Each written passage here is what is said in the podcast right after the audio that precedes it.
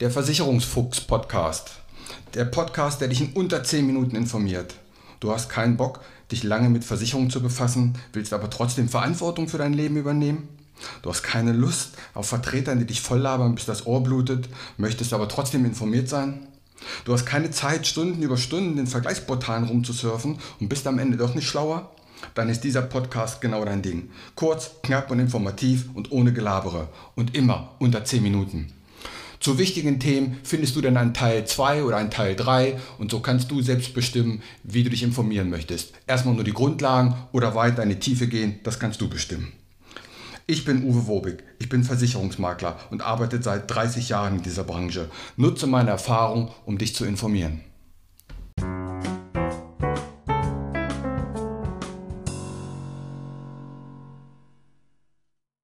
So, heute geht es um die Risikolebensversicherung. Dort kann man mit kleinen Beiträgen die Hinterbliebenen oder einen Kredit absichern. Risiko heißt ja nichts weiter, dass wenn nichts passiert, ist das Geld weg. Das kennst du von der Kfz-Versicherung oder von der Hausratversicherung. Und da es hier um eine Risikolebensversicherung handelt, heißt es, wenn du Geld bekommst, bist du weg. Denn dann bist du tot, weil es war ja das Leben versichert. Sinnvoll ist so eine Absicherung, wenn ich Familie und Kinder habe oder wenn ich einen Kredit habe dass ich möchte, dass, wenn mir was passiert, dass die Versicherungssumme dann den Kredit bezahlen kann. Übrigens, Banken verlangen bei Hauskrediten an sich fast immer eine Risikolebensversicherung. Und bei Bausparfinanzierung ist die sogar meist in der Rate schon automatisch mit eingebaut. Die müsste man dann wieder rausrechnen, wenn man vielleicht separat schon eine hat.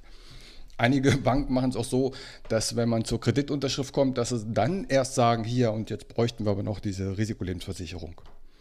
Da gibt es an sich drei Arten von diesen Risikolebensversicherungen. Das erste ist die normale, beispielsweise 100.000 Euro Versicherungssumme, 20 Jahre Laufzeit und die ganzen 20 Jahre bist du mit 100.000 Euro versichert. Dann gibt es die fallende Versicherung.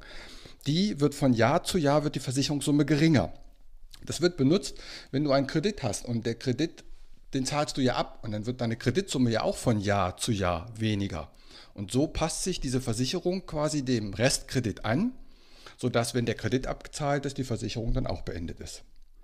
Die dritte Variante ist die sogenannte verbundene Leben. Das heißt nichts weiter, dass zwei Personen in einem Vertrag sind. Und wenn einer stirbt, dann wird die Summe eben an den anderen ausgezahlt und der Vertrag endet. Hier gebe ich aber den Tipp, rechnet bitte auch mal zwei einzelne Verträge durch. Ich habe es sehr häufig erlebt, dass diese verbundene Leben, wo zwei Personen in einem Vertrag sind, gar nicht günstiger sind. Und zudem kommt, dass der Überlebende, der die Versicherungssumme zwar dann bekommt, selbst keinen Schutz mehr hat, denn der Vertrag endet dann. Und er lebt vielleicht noch 20 Jahre oder 30 oder 50 oder 100, aber er hat in dem keine Risikolebensversicherung mehr. Also da bitte drauf achten. Der Beitrag bei der Risikolebensversicherung, der richtet sich nach meinem Eintrittsalter. Wann fange ich an? Natürlich nach der Versicherungssumme 100, 200.000, 300.000. Hier werden häufig auch sehr hohe Summen gewählt. Die Laufzeit, wie lange läuft diese Risikolebensversicherung? Die Besonderheit ist hier, je länger die Laufzeit, desto höher der Beitrag.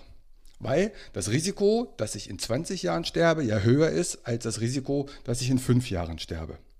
Natürlich richtet sich auch ein bisschen der Beitrag, welche Gesellschaft ich wähle und nach meinem Gesundheitszustand. Es gibt Gesundheitsfragen, ich muss gesund sein, ich muss einen vernünftigen BMI, Body Mass Index haben.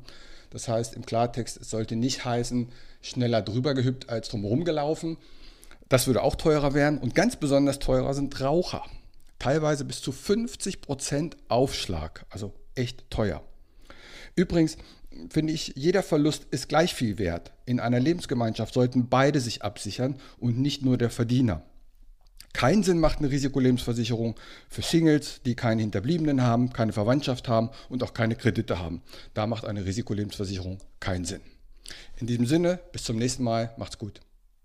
Und hier wieder mein allgemeiner Hinweis. Kein noch so gut gemachter Podcast oder noch so gut gemachtes YouTube-Video kann eine persönliche Beratung ersetzen. Das habe ich in über 30 Jahren Versicherung gelernt. Wir Menschen sind zum Glück so unterschiedlich. Was der eine mag, mag der nächste gar nicht. Was für den anderen wichtig ist, ist für den nächsten komplett unwichtig. Wenn du weitere Informationen möchtest, geh gerne auf meine Homepage. Die findest du unter wobig.maklerkontakt.de. Dort erhältst du weitere Informationen. Du kannst auch gerne eine persönliche kostenlose Online-Beratung anfragen oder selbst vergleichen oder abschließen. Die Links zu dieser Homepage packe ich in die Shownotes rein. Auch auf Facebook kannst du mir folgen. Auch den Link packe ich in die Shownotes. Bitte bewerte und empfehle diesen Podcast und hör dir gerne die weiteren Folgen an.